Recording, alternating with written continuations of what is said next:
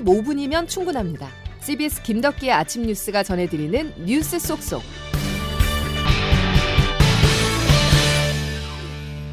여러분 안녕하십니까? 6월 15일 김덕기 아침 뉴스입니다. 미국 중앙은행인 연방준비제도가 드디어 브레이크 페달을 밟았습니다. 지난 15개월간 무려 10차례 연속 공격적으로 금리를 올리던 연준이 이번엔 기준금리 동결을 결정했는데요. 다만 올 하반기 강력한 금리 인상 가능성은 남겨두며 긴축 기조를 재확인했습니다. 워싱턴 연결해 보죠. 최철 특파원입니다. 미국 연방준비제도가 이틀간의 회의를 마치고 기준금리를 현행 5%에서 5.25%로 동결한다고 밝혔습니다. 지난달까지 15개월 동안 10번 연속 이어진 금리 인상 행진이 일단 멈춘 겁니다. 최근 인플레이션 둔화세가 이 같은 결정에 한몫했습니다. 실제로 5월 소비자 물가지수는 지난해 같은 달과 비교해 4.0% 상승해 2년 2개월 만에 최저치를 기록했습니다. 5월 생산자 물가지수 역시 최근 2년 동안 가장 낮은 수치였습니다. 하지만 이번 금리 동결이 오래 가지는 못할 것으로 보입니다. 연방준비제도 제롬 파월 의장은 미국의 인플레이션이 여전히 높은 수준이라며 금리 추가 인상의 필요성을 시사했습니다. 우리는 인플레이션을 2%까지 낮출 것입니다. 물론 경제에 악영향이 가서는 안 되겠지만 우리는 2%로 생각하고 있습니다. 이와 함께 연준은 올해 말 목표 금리를 5.6% 수준으로 제시했습니다. 이를 달성하려면 올해 네 번 남은 회의에서 금리를 0.25%포인트씩 두 차례 인상해야 합니다. 연준이 금리 동결은 했지만 향후 추가 금리 인상 시그널을 주면서 뉴욕 증시는 일제히 하락했다가 혼조세로 마감했습니다. 워싱턴에서 CBS 뉴스 최철입니다. 미 연방준비제도의 물가 목표치인 2%엔 아직 미치지 못했지만 적어도 사정권 안에 물가가 들어오고 있다는 이유가 금리 동결의 주된 배경입니다. 자, 그렇다면 우리에겐 앞으로 어떤 영향이 미칠까요? 이어서 박지환 기자가 보도합니다. 미국만큼의 속도는 아니지만 한국은행 금융통화위원회도 지난 2년 동안 고물가의 고착화를 막기 위해 기준금리를 빠르게 올렸습니다. 현재 연 3.5% 수준으로 미국 기준금리와의 격차는 1.75%포인트. 역대 최대 금리 차이긴 하지만 연준이 오늘 금리를 동결하면서 격차가 더 이상 확대되지는 않았습니다. 한미 금리 격차가 커지면 통상 안전자산인 달러와 추종 심리가 강해져 국내 금융시장에 투입됐던 외국인 자본 유출이 심화될 수 있습니다. 이에 따라 원달러 환율이 상승해 가뜩이나 높아진 원자재 수입 가격을 끌어올려 국내 물가 상승을 자극하는 악순환으로도 작용합니다. 지난해 4분기 마이너스 성장, 올해 1분기 성장률 0.3%, 15개월 연속 무역 적자, 반도체 수출 부진 등 올해 한국 경제 전망은 어둡습니다. 하지만 미 연준이 일단 잠시 동안만이라도 금리 인상을 멈추면서 당분간 국내 수출 여건 개선과 외환 수급에 적자는 도움이 될 것으로 보입니다. CBS 뉴스 박지원입니다. 국내 주식 시장을 잠시 보겠습니다. 어제 오전 심상치 않은 움직임이 포착됐는데요. 지난 4월 SG증권발 주가 폭락 사태와 비슷한 무더기 하한가가 또 벌어졌습니다.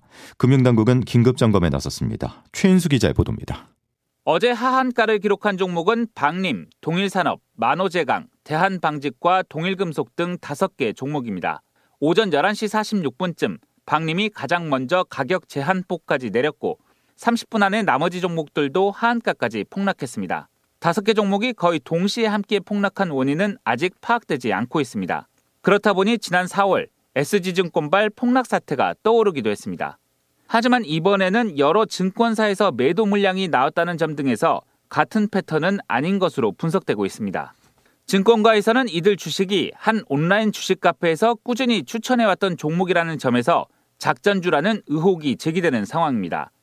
거래소는 다섯 개 종목에 대해 거래를 정지했고 금융당국은 주가 조작 세력 관여 등에 대해 조사에 착수했습니다. CBS 뉴스 최인수입니다.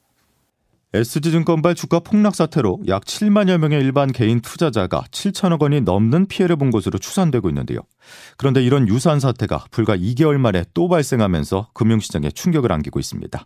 어떤 점이 담고 다른지 조태임 기자가 짚어봤습니다. 어제 발생한 5개 종목 무더기 하한가 사태가 SG증권 사태와 유사하다는 지적이 나옵니다. 5개 종목은 모두 시가총액 1천억에서 3천억 원대의 소형주들로 2020년 3월 코로나19 시점에 저점을 찍은 뒤 최근까지 지속적으로 우상향하며 많게는 300% 이상 증가하게 됐습니다. 이처럼 장기간에 걸쳐 계단식 상승을 보인 점이나 거래량이 적은 종목들이란 점에서 SG증권 사태와 매우 닮은 꼴입니다. 기업당 시가총액도 상대적으로 크지 않다는 것도 비슷합니다. 다만 다른 것은 4월 말 당시에는 매도 증권사가 외국계 증권사인 SG증권으로 동일했지만 이번 하한가 종목 매도 창구는 국내 증권사로 여러 곳이 나왔습니다. 또 지난 사태와 달리 증권사 차액 결제 거래 CFT 계좌와 연계된 반대 매물이 아니라는 겁니다. 최근 증권사들의 신용대출 축소 움직임 등에 따라 투자자들의 자금 여건 악화로 반대 매매가 나왔을 가능성도 제기됩니다. CBS 뉴스 조태임입니다. 잦은 소나기로 인해서 본격적인 무더위가 시작됐죠. 에어컨, 선풍기 없이는 한낮더위를 피하기가 참 쉽지가 않은데요. 그렇다 해도 껑충 뛰는 전기료를 생각하면 마음껏 가동하는 건 어렵습니다. 정부 여당이 곧 3분기 전기요금 인상 여부를 결정합니다. 한전의 부채 규모를 봐서는 올려야겠지만 동결 쪽에 무게를 싣는 분위기입니다. 이정주 기자가 왜 그런지 짚어드립니다. 오는 7월부터 9월까지 적용되는 3분기 전기요금에 대해 정부는 인상 없는 동결을 시사했습니다. 강경성 산업부 2차관은 어제 기자들과 만나 국민 부담을 고려할 때 전기요금 인상이 쉽지 않다며 현 정부 들어 전기요금이 많이 올랐다고 했습니다. 앞서 정부는 전기요금을 킬로와트 시당 올해 1분기에는 13.1원, 2분기에는 8원을 각각 인상했습니다. 누적 적자만 40조 원에 달하는 한국전력의 정상화를 위해 산업부는 올해만 50원가량 요금 인상이 필요하다고 주장한 바 있습니다. 1, 2분기 인상분을 빼면 나머지 30원가량을 더 올려야 하는 겁니다. 유승은 서울과학기술대 에너지학과 교수입니다. 그러니까 아직 31원이 남아 있잖아요. 3분기와 4분기가 있으니 더한 절반씩은 올리는 게 필요하다고 보는 거죠. 그러나 초중고등학교 냉방비 급증 등 예산 부담과 물가 상승을 우려해 최근 요금 동결로 선회한 것으로 보입니다. 일각에선 취약계층 지원과 함께 큰 폭의 요금 인상이 필요하다는 지적이 나오지만 여론 악화를 의식한 요금 동결로 인해 에너지 공기업들의 재무 개선은 당분간 어려울 것으로 보입니다. CBS 뉴스 이정주입니다. 전기료에서 2,500원은 빠질 전망입니다. 정부가 KBS 수신료 분리 징수를 위한 절차에 돌입했기 때문인데요. 법 개정보다는 현실적 실행 가능성이 높은 방송법 시행령 개정을 통해 전기료와 KBS 수신료를 따로 분리하는 것입니다. 민주당 의원들은 방송통신위원회를 항의 방문했습니다. 양승진 기자의 보도입니다.